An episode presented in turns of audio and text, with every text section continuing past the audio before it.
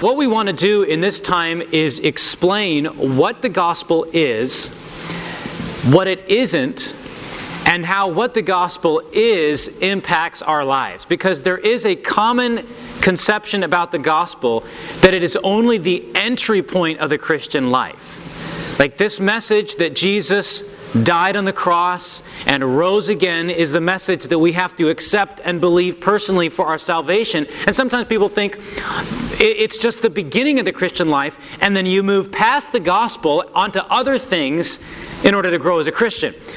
But when you look at what the gospel means in the New Testament, you discover that the gospel is not just the entry point of the Christian life. It's not that you grow past the gospel, you grow in the gospel. It's kind of like we tend to view the gospel as training wheels. Does anybody remember using training wheels? Raise your hand if you actually remember using training wheels. I, I remember using training wheels. I remember the comforting sound of those wheels rattling behind my back wheel, just telling me that I'm not going to come crashing down either to the right or to the left if I somehow slow or lose my balance. But the thing about training wheels is you don't want them to stay on your bike. I mean, no respectable adult wants to be seen riding a bike with training wheels. That would just be a little weird. Three of our kids know how to ride a bike without training wheels. All the kids, I remember the agonizing experience of taking the training wheels off and trying to get them to build confidence without it. Training wheels are things that you dispense of once you move on to other things, once you build greater skills. We tend to think about the gospel like that. Okay, yes, I know Jesus died for me. I know that he rose from the dead. I know that by faith and repentance I am saved. And now let's talk about the good stuff. Let's talk about everything else. But I would say the training wheels is a bad metaphor for the gospel in our life. Say a better way to think about it would be the A to Z of the Christian life. The A to Z. In other words, this is everything that we need. Uh, a, a, the letters A to Z, everything you need to write a sentence. And no matter how great an author can be, you think of the great authors like William Shakespeare, he still had access to the same 26 letters of the English alphabet that you and I do. You don't move past the alphabet, you continue to use the alphabet. You don't, you, you don't say, okay, I'm going to invent some new letters and write some even greater books. No, you stick with the 26 letters that you have and you learn to use those more effectively. Right? This is a better metaphor for the gospel. But there's one important difference between using the A through Z metaphor as uh, the gospel and uh, what the gospel really is.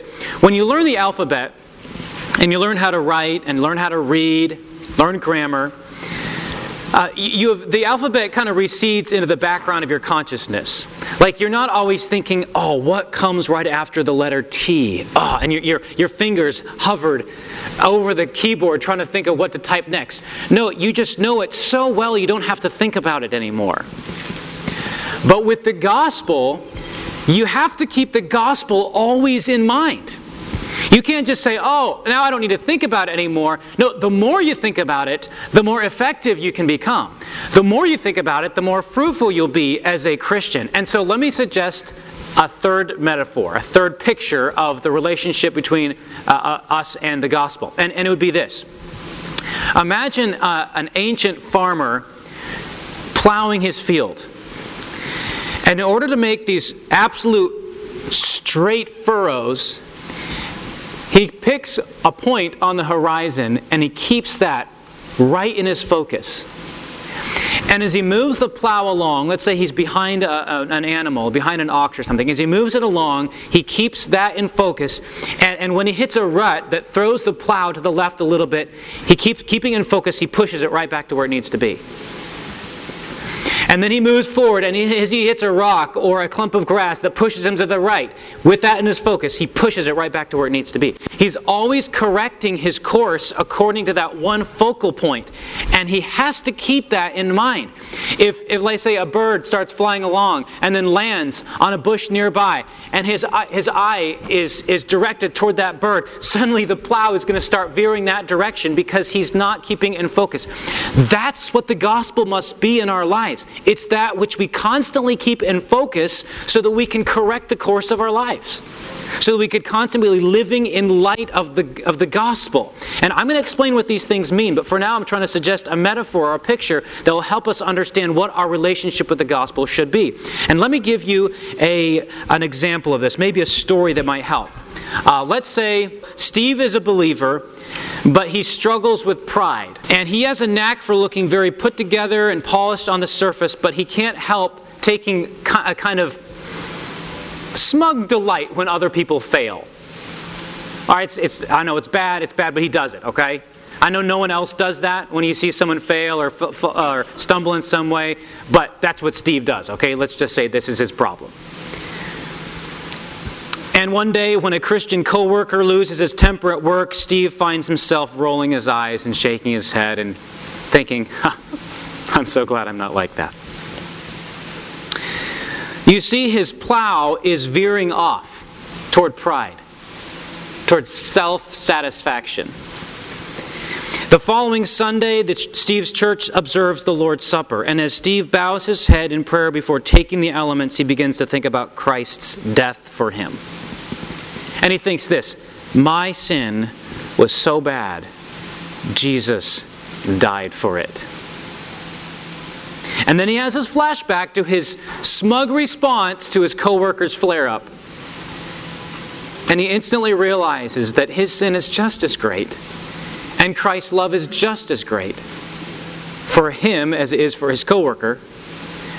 And he brings his plow back toward the gospel and begins again making a straight line toward the gospel. See, that's how the gospel corrects our thinking as we remember the basic truths, the A through Z of the Christian life. That Jesus died for me, He loves me, and all the implications of that grand and ancient message, the, the Christian life finds its impulse in that. You don't move past that like training wheels that you take off. You live in it, you grow in it. That's what the gospel should be like for us. And so, that's why we're having this series, right? That's why we're focusing on that for these, these six weeks. Uh, I hope that what you find is not something that's like, oh, I cannot believe we're doing a series on the gospel. I already know this. But I'm so glad to learn the fuller implications of this message that has given me life and rejoices my heart. And, brothers and sisters, there is a danger in thinking that the gospel is like training wheels. There is a danger. Actually, there, there are three that I want to I want to walk you through. And you see, I think you see that on your handout. If you see the gospel as training wheels, first of all, holiness becomes a drudgery instead of a delight.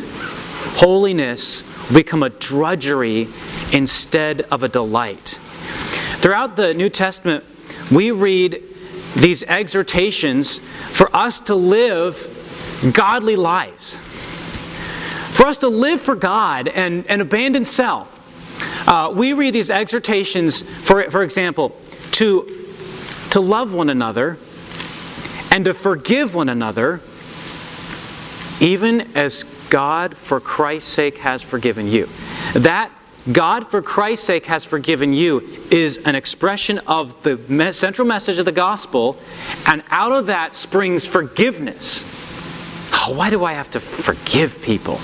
It goes back to this m- message that amazes angels, that God's good news, the, the very message by which you are saved.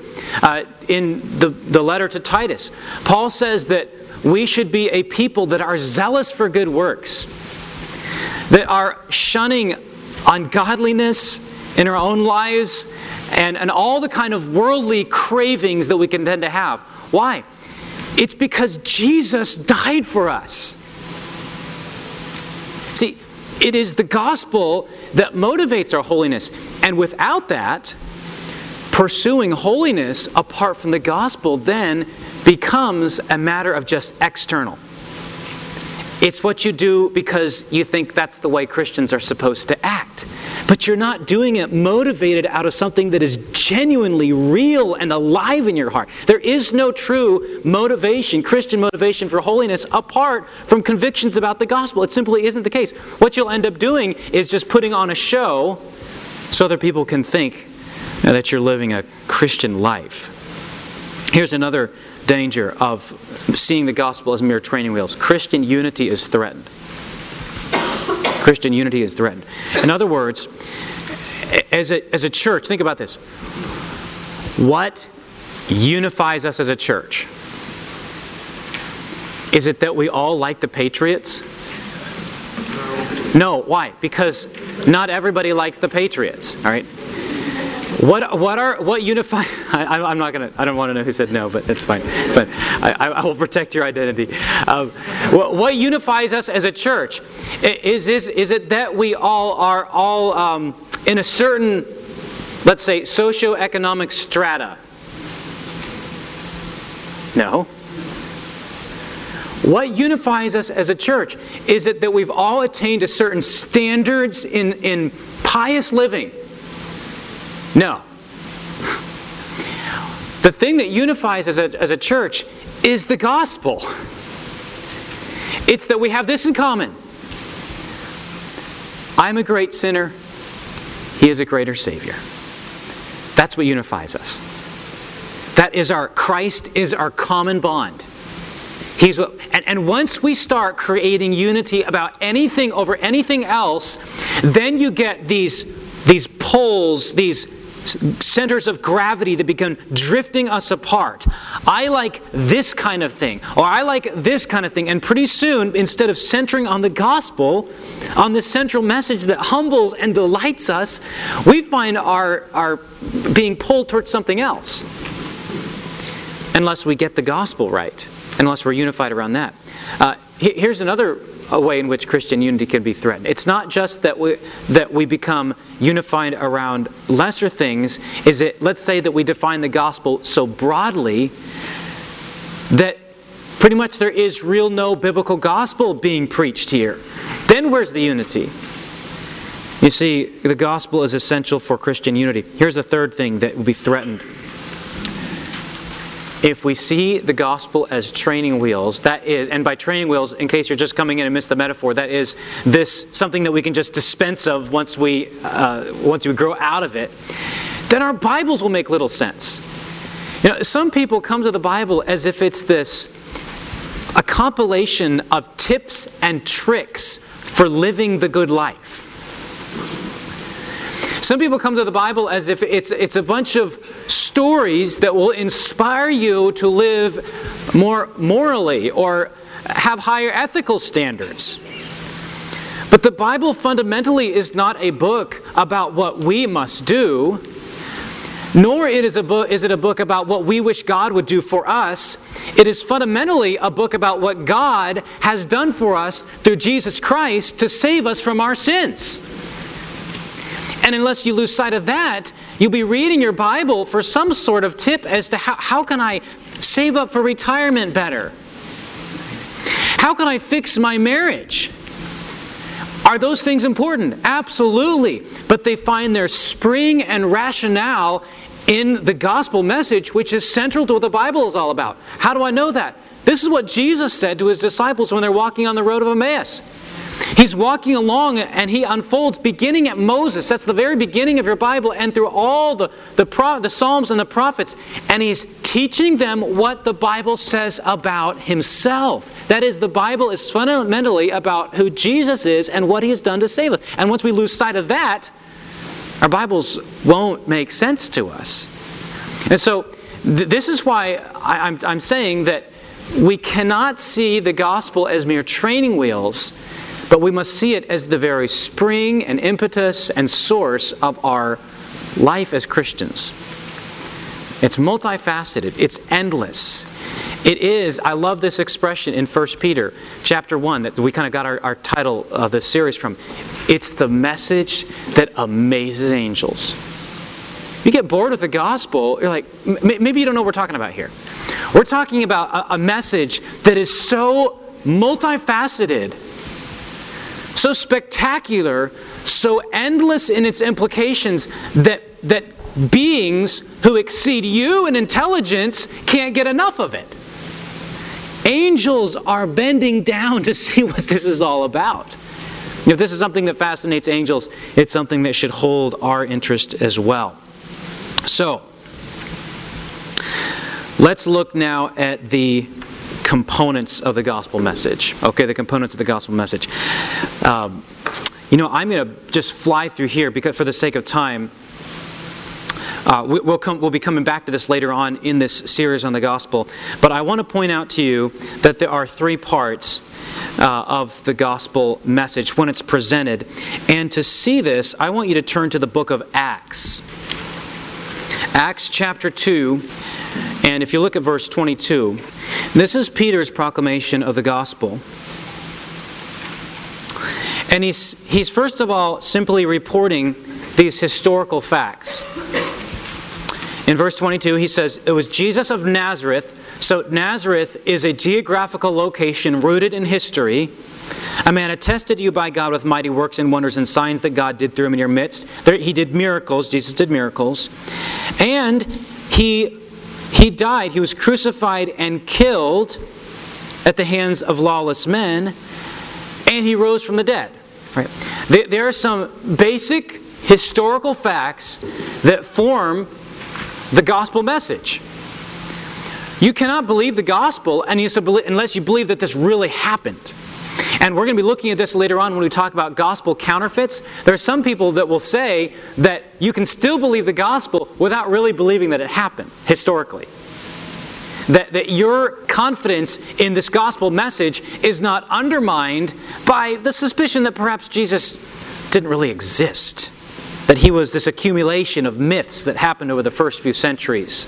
Or, or, perhaps that this idea that he rose from the dead was just this beautiful hope in the hearts of his disciples that wanted this idea of a man who was close to God to continue on and continue to inspire them throughout history. That, that it, it doesn't matter whether Jesus really lived and died. What matters is, is the hope that this inspires in your hearts. See, no, no, no, no. There are certain historical facts Jesus was born, he lived, he did miracles, he walked upon this very earth, he breathed the air you and I breathe, he was killed, he rose again from the dead, he ascended to heaven. Those are the historical facts. But those facts alone, and even believing those facts alone, don't constitute saving faith. You have to understand what those saving facts mean. They have theological significance the theological meaning of these, these historical facts. What does it mean that Jesus died? I want to, I want to express to you the, uh, the fusing of historical facts with theological meaning. Jesus died, historical fact, for our sins, theological meaning. You see what's going on there? The fact is that Jesus died. What does that mean? It means he was dying for our sins. Here's a fact Jesus was raised. Theological meaning for our justification. It's not just the historical facts of the life and death and resurrection of Jesus, it is what was going on. By his death, God was saying anyone who believes in this man, this God man who died, will be saved because he died for their sin. That's the meaning, okay? So there are the historical facts, and then there is the theological meaning, but that still doesn't constitute saving faith. Why? Because there has to be a personal response. It's one thing to know that Jesus died and then he rose again. You got the historical facts. It's another thing to know that his death and resurrection were for your sins and justification. But it is a different thing altogether to believe Jesus died for me. You see the difference? Now, there are many people that could actually believe that the facts of the gospel, but are unwilling to accept them for themselves personally. Now, just for the sake of time, uh, I, I, won't. There, there, are a bunch of passages I, I want to go through, but I, I, we don't have time to do that. It's 9:55, uh, rushing on here because I want to get on to these gospel counterfeits. The gospel counterfeits. Is that next on your handout? Where do these? Uh, where do these gospel counterfeits come from? Okay.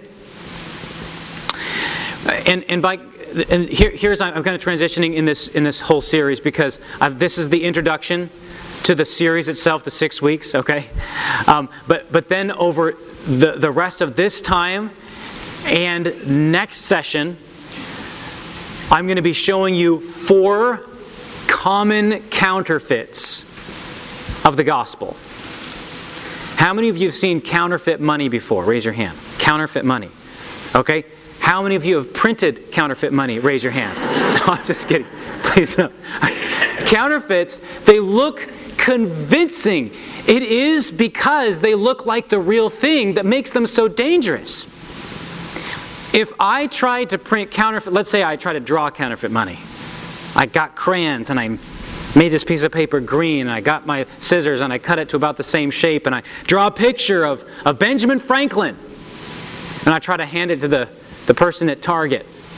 It's like, all right, sir, thank you, that's funny. Do you really want to purchase these items?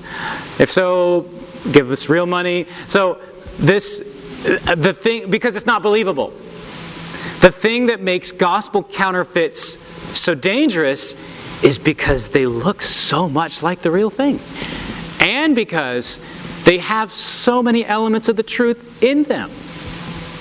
That's what makes them dangerous. So these gospel counterfeits, uh, they, they, I, I would say, we, you and I find ourselves constantly convinced by gospel counterfeits throughout the day. And I'll explain why in a little bit.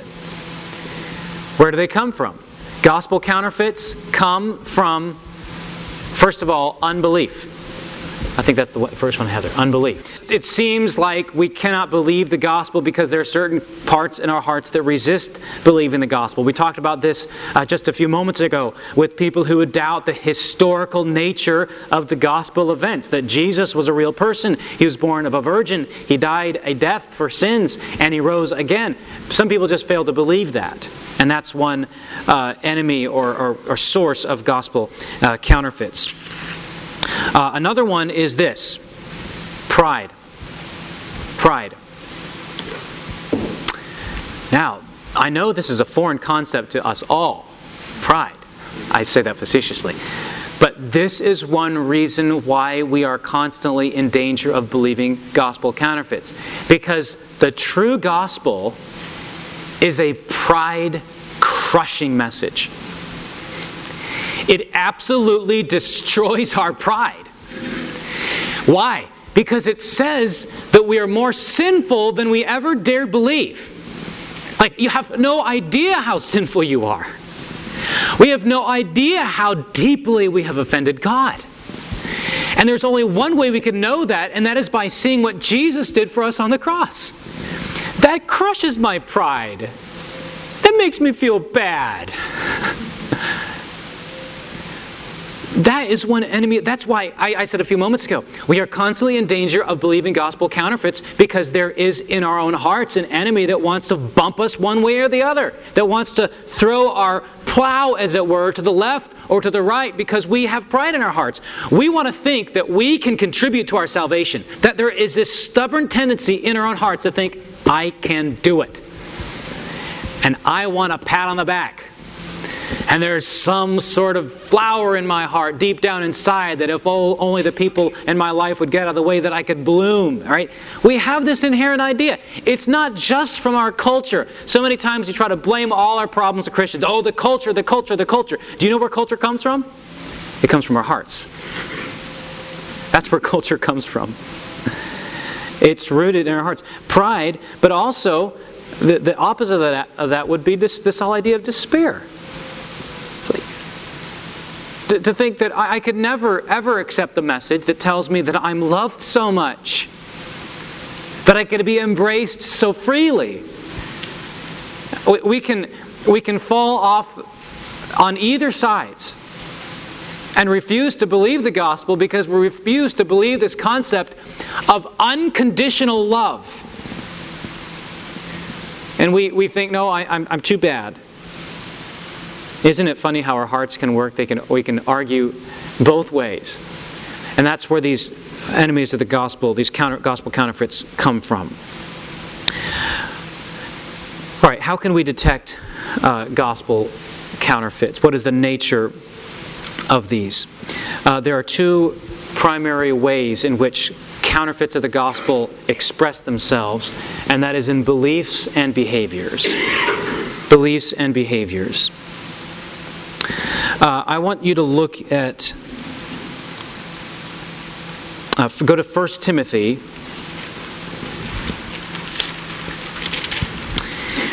And as you turn there, it's helpful to re- remember that the letter that Paul wrote to Timothy, the first one that we have here in our Bibles, is a letter in which Paul is constantly showing the integral connection between belief and behavior.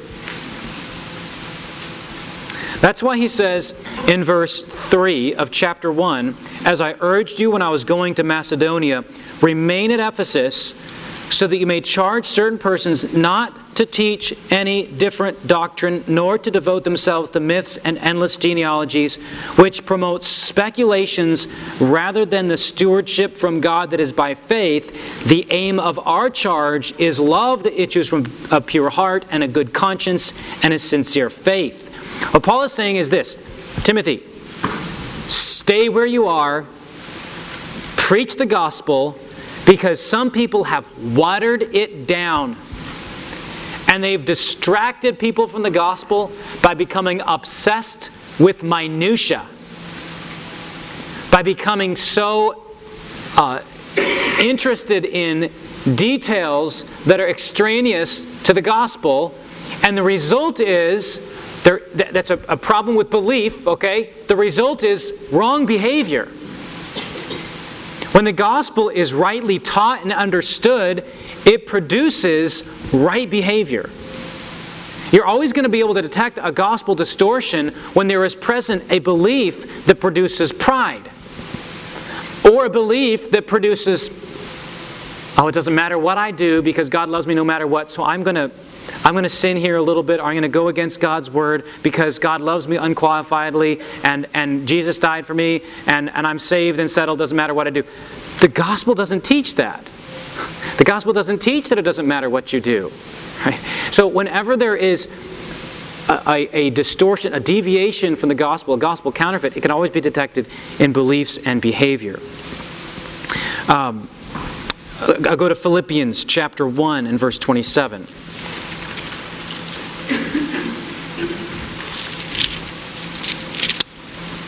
And this verse should not only help us understand the interconnectedness, uh, the, the, the bond between belief and behavior, but also the importance of living in the gospel and not treating it as mere training wheels. Philippians chapter 1 and verse 27 says this Only let your manner of life, is that belief or behavior? Manner of life, that's behavior. Let the way you live, your behavior, be worthy of what? You see in verse 27? Of the gospel.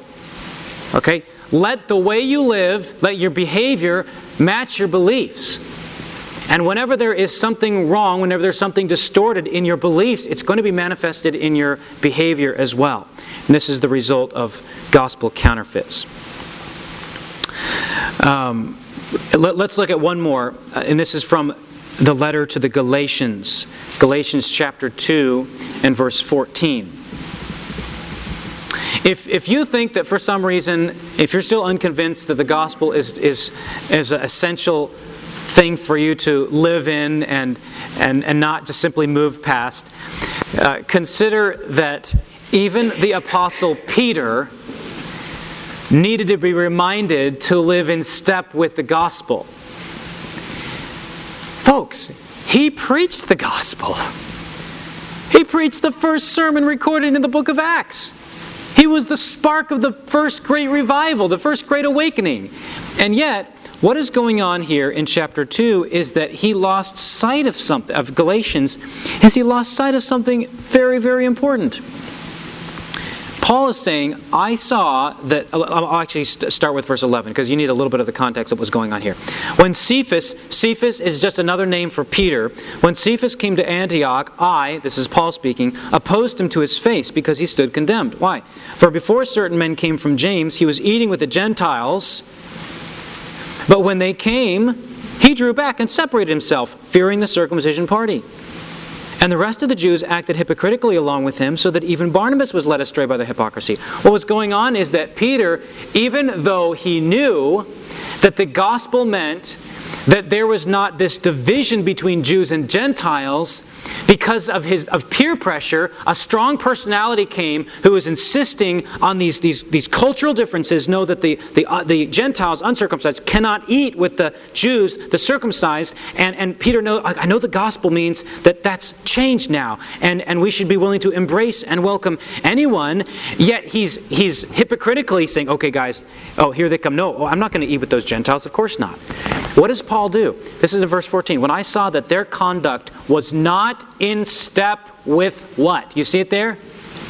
Look at verse 14 of Galatians 2. Paul said, I saw that their conduct was not in step with the truth of the gospel. You see the link between behavior and belief. Their behavior was not aligned with the truth of the gospel. Again, going back to the plow metaphor. Peter's focus should have been on this Jesus died for sinners, all of them. Jews, Gentiles, barbarians, Romans, everybody. And that's what unifies us. And I'm going to stay with that, even if it means I'm going to welcome and I'm going to eat with Gentiles. But he got bumped off. You see what's going on? Instead, he needed to align his behavior with the truth of the gospel and keep plowing a straight line. So, what the nature of gospel counterfeits is when beliefs and behaviors are not aligned according to the gospel. How are we doing on time? 1007. I, we, we might need to br- actually bring back these handouts next week because I, I, I, probably won't have time to fully explain these two gospel counterfeits that I intended to in this lesson. But we'll do what we can, okay? All right. All right. Uh, the nature of these counterfeits uh, first of all, distortions about what God does and distortions about what we do. I think we can just uh, summarize it that way uh, that these, these can be twisted or distorted in either way. Okay, let's look at this first counterfeit, and that is the gospel is about what we want God to do. This is a common gospel counterfeit.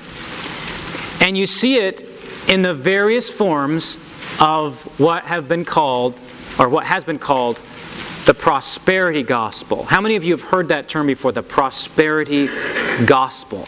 Does somebody want to just take a stab at a definition, or what, what would you understand the prosperity gospel to be? What does that mean when we say the prosperity gospel? Anybody want to try that? Yes, Dan? Okay.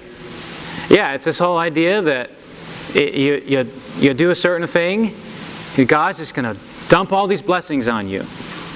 All right. Anybody else want to express maybe your understanding of, of a prosperity gospel? Yes. Yeah. Yeah. Yeah. There, def- there are two sides of that. Then, so there's this idea that okay, you, I, I've heard this expressed. You're a child of the king. The king doesn't want his children walking around like beggars. God wants you to be well dressed, driving nice vehicles. If you can believe that, you can attain that. Oh, doesn't that sound inspiring? Uh, doesn't that sound but it's actually it's actually a crushing a crushing message. And and for the reason that, that Dave just expressed. So the truth is we live in a fallen world. We live in a world in which bad things do happen to good people. We live in, in a world that the very best man who walked on this earth died the most horrible death you can imagine. If anybody deserved the blessing of God, it was Jesus of Nazareth. And can we expect those of us who follow him to just live in absolute luxury? And when you don't, are you to assume that God has turned his face from you? Like, this is not the gospel. This is something that we need to be alert to, and I think it's easy to identify when we read it in books entitled Your Best Life Now by authors that we know to be prosperity gospel preachers. But it's harder to identify when we see it in things like, I know God wants me to be happy. And so I'm willing to compromise on things I know to be true because God just wants me to be happy. This happens in our hearts. See, it's, I, I, want us to get away from the notion that these counterfeit gospels are coming from somewhere else on the outside. They do, of course. And there are things in our culture that are constantly pressing in on us. But they wouldn't be compelling to us or appealing to us if there were not something in our own hearts that just are magnetized by them. Because we, we do have pride and we do have this, this wish that God would do things our way. This is the uh, a gospel counterfeit. What is wrong with this counterfeit? This is important to understand. Uh, the prosperity gospel, whether it's a financial prosperity gospel or an emotional prosperity gospel, like you'll be, uh, trust God, you may not be uh, rich, but you will be happy. Uh, and, and, how is happiness defined, of course? Uh, your relationships will work out. Your business model will succeed. Right? These are different um, iterations of the prosperity gospel. Here's the problem it misdiagnoses our deepest need. It somehow assumes that our biggest problem is financial, or that our deepest need is educational, or that our biggest problem is emotional. The gospel teaches that your biggest problem is neither money, nor friends, nor emotions. Your biggest problem is that you are under the wrath of a righteous God. That is the biggest problem. Because no amount of well adjusted emotions, or no amount of money, or no amount of friends are going to save you on that final day. It's such a short sighted view of what is going on in reality. The reality is that we are sinners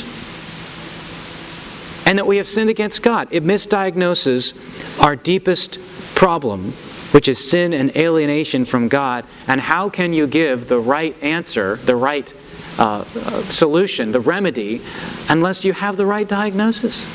They, they, these, these counterfeit gospels, they misdiagnose our problem, and so they mistreat our, our uh, problem. we should be very aware of this. We should be aware of this in our own hearts. Examples excuse me, can be multiplied of ways in which we see this at work in our own lives. Let's look, uh, we'll begin looking briefly at counterfeit 2, and I may go back and, and flesh these out a little bit next time. But this counterfeit is the gospel is about living, sorry, I didn't, uh, the gospel is about living like Jesus. Okay? Have you ever heard this? Preach the gospel, use words if necessary. How many of you have heard that before? Preach the gospel, use words if necessary. Um,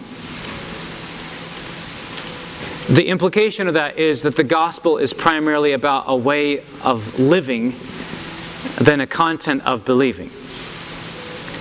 Uh, the implication is that uh, you can the, the the main thing about the gospel is living an ethically uh, elevated life. The problem with this is that it sees Jesus and his work as more of an inspiration, more of a role model than master and savior. Jesus did not come merely to set a good example for people. Now, I want you to think about that and listen to it carefully.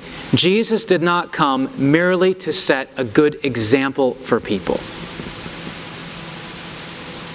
He came to die in the place of people. And toward that mission, yes, he did set the highest example for us. But his central mission, he came to seek and to save that which was lost. The Son of Man gave, came to give his life a ransom for many. Yes, Jesus is our model in every respect. But the main mission he came to accomplish was to die in the place of sinners. But this is the component of the, this counterfeit gospel that is, is, tends to be suppressed.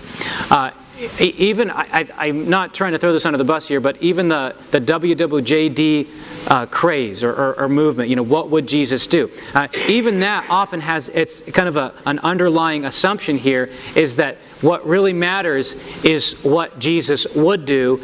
And if I do that, then I'm, I'm living out the gospel. When you read the gospels, the emphasis on what did, did Jesus do? He, he died for us, He rose again. His, his work to save us. Jesus' moral teachings and his moral example would mean nothing unless they were undergirded by what he did in behalf of sinners to save them. And so we tend to find ourselves kind of being sucked into that counterfeit as well. The gospel is the news about what God has done through Jesus Christ to save us from our sins. And we're going to be looking at fuller explanations of that uh, in, in the weeks to come. So, next time, just so you know where we're going, I will flesh out some more of the, more of the details on these two gospel counterfeits. And if you can, uh, on your handout, uh, at the end of that outline, there is this gray box in, in uh, suggesting ways that you can prepare for next time. Okay, and and your what you get out of this, your benefit of this series, will be enhanced uh, the more you put into it. Okay, so I really commend uh, the, this this practice to you of, of actually preparing ahead of time, so that when you come, it will, it will mean all the more uh, in terms of its impact to you. Uh, so we're going to look at two more gospel counterfeits, and and actually the ones we're going to look at next time are, are the ones that we tend most to fall into. I think we tend to be most susceptible to this, to these. And before we begin looking at the major movements of the gospel, the deep background of the gospel, and then later on at the close of the series, uh, the, some of the implications of this message.